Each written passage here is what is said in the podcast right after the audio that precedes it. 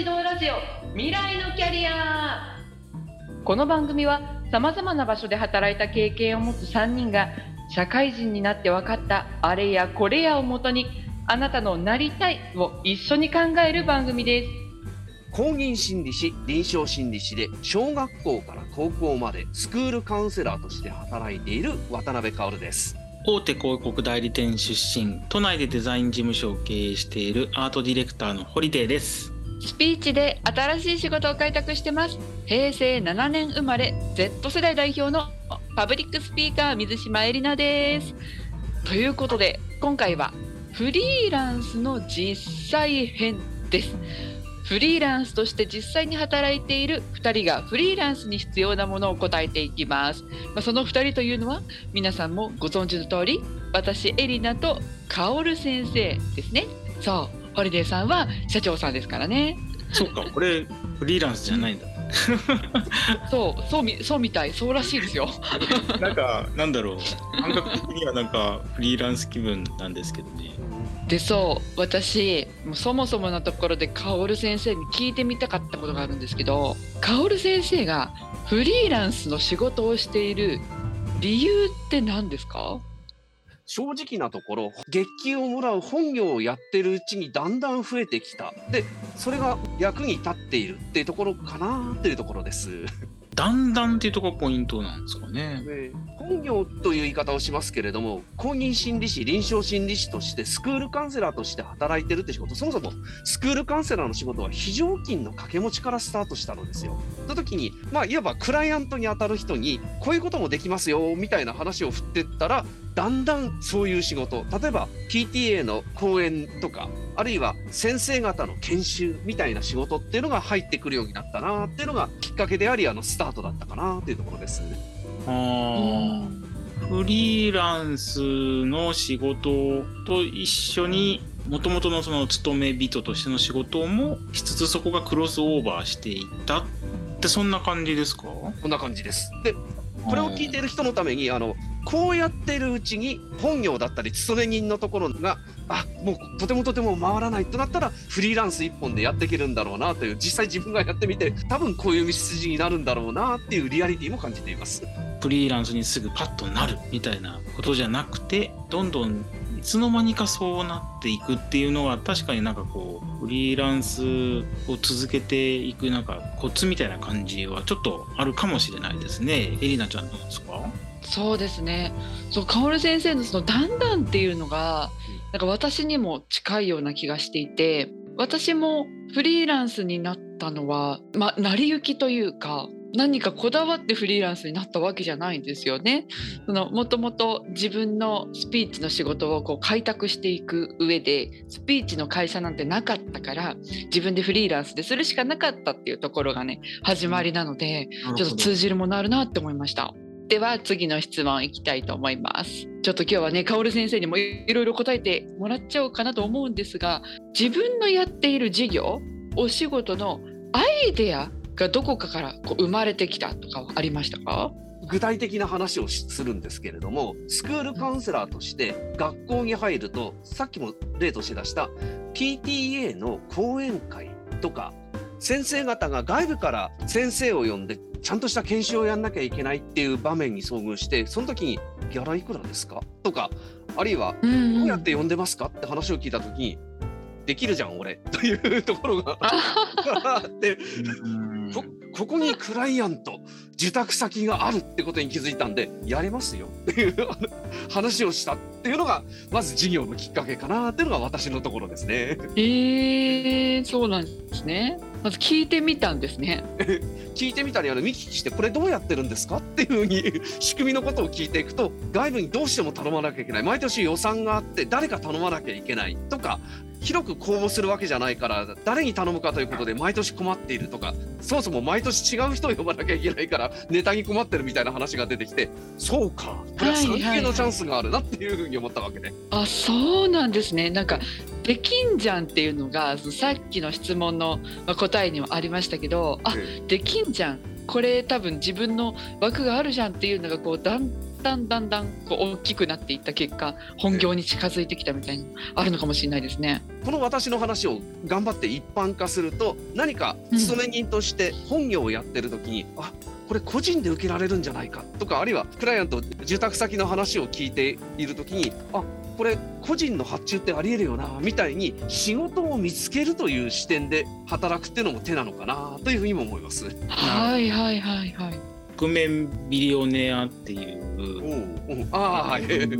がありましてですね、うん、番組としてねもともと超大金持ちの主人公が、まあ、自分の身分を隠して新しく事業をこう起こすっていうところのそういうドキュメンタリーのドラマみたいな感じなんですけどね、うん、なんかねその主人公のグレンが一番最初にこう言っててああ確かになと思ったのが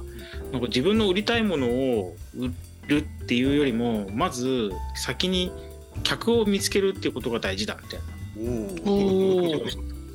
確かにと思ってで今のなんかこう薫先生の話を聞いてると確かにそうだなって思って、その自分の能力がこうだから何かそれを売るために何かこうお客さんを見つけるではなくそもそも何て言うかそのお客さんがもう最初にあるっていうお客さんが先に見つかっているっていう状態っていうのがまさにこのね主人公のグレンが言ってたのと同じだなと思って今聞いてました。そうなんですね。でも薫先生の言っていた自分が例えば会社でやっているんだけどこれ個人で受託できないみたいな話はなんかデザインの業界にもあるような気がしたんですけどどうですか？そうですね。そうですよね。デザインもうん。ありますね、まあ、今だともう本当に何て言うかね得意さん的なところでのこうね受注みたいなのっていうのはあるんですけどただどうだろうデザインはね結構売り物が分かりやすいし、まあ、なんか困ってるところも分かりやすいっていうところお客さんの困りごとも分かりやすいっていうところがあるのでそんなにそうだな難しくなかった気もするけどそれはどうなんだろう普通の僕のキャリア的に難しくなかっただけで他の、うん、のデザイナーたちがどうなってるのかっていうのは、うん、うん、ちょっとも知りたい感じではあります、そうですよね。デザインってフリーでやっている方もいるわけじゃないですか。それで自分でお客さんを探さなきゃいけないっていう方もいるでしょうから、うん、ね、もうそういう方もどういう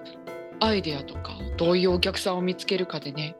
そう仕事の多い少ないが変わったりするんじゃないかなと思いました。そうですね。あそれで言うと、確かにそのなんか自分が持ってるこうデザインスキルとかデザインセンスみたいなのっていうのをなんか何とかして買ってもらうっていうよりもそもそもなんかこうクライアントさんは何に困っていて何が欲しいんだろうみたいなところから考えるっていうのはめちゃくちゃ大事だしそれは別に今でもそうしてる感じですねだから薫先生が言ってるなんかそのあこれってそれで事業になるじゃんっていうか仕事になるじゃんっていうのはやっぱりそのクライアントの困りごとをちゃんと見つけるっていうところが超大事だって。う ん私もこの事業のアイデア自分が今フリーランスでやってるアイデアっていうのはまさにそこから湧いてきたもので自分がたまたま得意だった人の前で話すことっていうのがみんなにとっては苦手なことだったんですよね。みんなできなくて困ってたんですよ。でもそれを助けてあげる人っていうのが世の中にはとっても少なくてだからそれを仕事にしようって思ったっていうアイデアがありましたね。えこの質問にちょっと関連してなんですけどデザインはどんな商品でどんなサービスで誰を相手にしてるかっていうのはちょっと分かりやすいと思うんですけどじゃあ薫先生の薫先生のやってるお仕事っていうのはどんな商品でどんなサービスで誰を相手にしてるんですか？講演や研修会の講師お話をする立場っていうのは目の前にいる観客がお客さんのように思えるんですけどもこの人たちは実は私にお金払ってくれないんですよ。のでこういうテーマで講演をやりましょうという発注元の人。はいはい発注元の人、はい、その人が相手にしてる人。クライアントということになりますし商品サービスというのはそのクライアントである講演研修の発注元の人。こういう目的のために講演話をするっていうのが私がサービスとして出してるものってことになるかなはいはいはいはい。うんうん。余談ですけれども、私立の学校って誰がお客さんだと思います？私立の学校って誰がお客さん？え、生徒さんですか？いえ保護者なんですよ金を出すのは保護者ですよ 確かに。なるほど。そうだ。だからカスタマーが誰かを見誤るとなんか提供するサービスとかあるいはそのうん。仕事の倫理とかおがおかしくなるよなっていうことがあるんだなというふうには今私立の学校見て思ってます。そうか。だからその講演の話も、うん講演を聞いてくれている人とかその場にいる人がお客さんなんじゃないんですよね。だから生徒さんがお客さんなわけじゃなくて、ええそれにお金を出して依頼している人がクライアントですよっていうところですね。そうですね。うわこれフリーランスの人は特に見誤りがちだなって思いましたね。そうですね。ちなみに私は実はこのどのさえー商品サービスで誰を相手にするっていうのは今でもこう画策しているところです。考えているところです。今までは自分がスピーチとか人に人と話す方法っていうのを教えるっていうのをサービスにしていたんですけど教える対象っていうのもいろんな人がいたんですけどこれねフリーランスの人みんな悩むんじゃないかな。より自分のお客さんを限定するターゲットを絞るっていうのがこれから必要だなって思って実は私はあの経営者さんとうん。ちょっと障害があったりするハンディキャップがある人っていうのをこれから相手お客さん、うん、にしてそういう人をサポートするっていうのをサービスにしようかななんて実は考えていたりするところです。面白いですね。うんそうすると今はい目の前にいる社長さんにあのどうですか？スピーチ上手くなりたいですか？っていうのが仕事になるわけですねという。そうですそうです。でスピーチを教える人って別に他にもいますし別に滑舌とかだったらアナウンサーさんとかに習ったらいいんですよね。うんそうすると自分の競合他社みたいなものがね多くなっちゃうんですけどじゃなくて例えばトーク商談をする商談を成功するにはとかあとはその部下の気持ちが分かってうまくコミュニケーションして会社をこう一体化させるにはみたいなそういうところから全部含めてサポートしたりとかねしたいなと思っているところです。面白いですね。たえー、とな要はその自分のスキルをこうう売る対象っていうかっていうのは、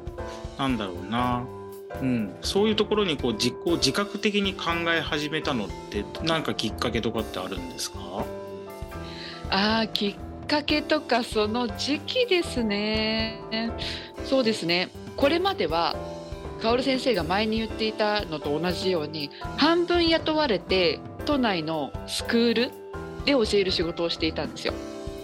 でもう自分がえ先生を教える先生の先生みたいな立場まで来ちゃったんですよね。そうした時に後輩も育ってきたしこう自分でしかできないことをしなきゃっていうのがすごく大きくなってきてうんでそこを半分半分雇われてやるっていうのを年内でこの2022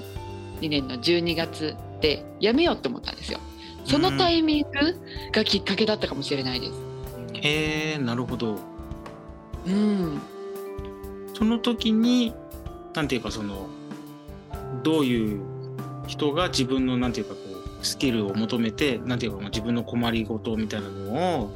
なんか解決できる対象っていうのがこういう人なんじゃないかっていうのをいろいろ考えたっていう感じなんですか？そうですね。とはやっぱり私がやってる中であの来てくれる生徒さんにそういう層が多かったっていうのもありうます。んなるほどなるほどだからちょっと分かりやすかったんですね。うん、そうだったかもしれないですね。さて、とっても盛り上がってきていますが、私もこの話いくらでも話せるんですが、はい、えっ、と次回続きをねお話ししていきたいと思います。はい、で次回の内容はフリーランスの実際編にということでいいんですかね？はい、それでは皆さん次回お楽しみに。